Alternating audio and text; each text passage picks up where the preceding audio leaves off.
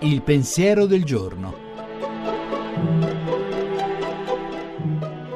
In studio Alberto Melloni, storico del cristianesimo, direttore della Fondazione per le Scienze Religiose di Bologna. Nel discorso anche religioso degli ultimi decenni si è fatto molto spesso ricorso ad un argomento. Si diceva che c'erano cose che erano o permesse o vietate non perché appartenevano ad una sfera, quella della rivelazione, quella della fede, ma che appartenevano invece al livello della natura, che era quella che avrebbe dovuto comandare i nostri comportamenti e i nostri, e i nostri pensieri.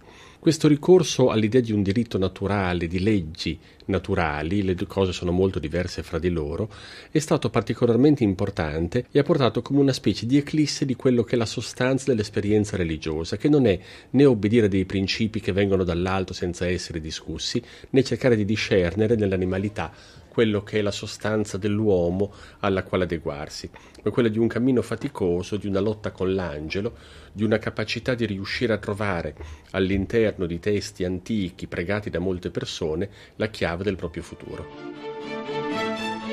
La trasmissione si può riascoltare e scaricare in podcast dal sito pensierodelgiorno.rai.it.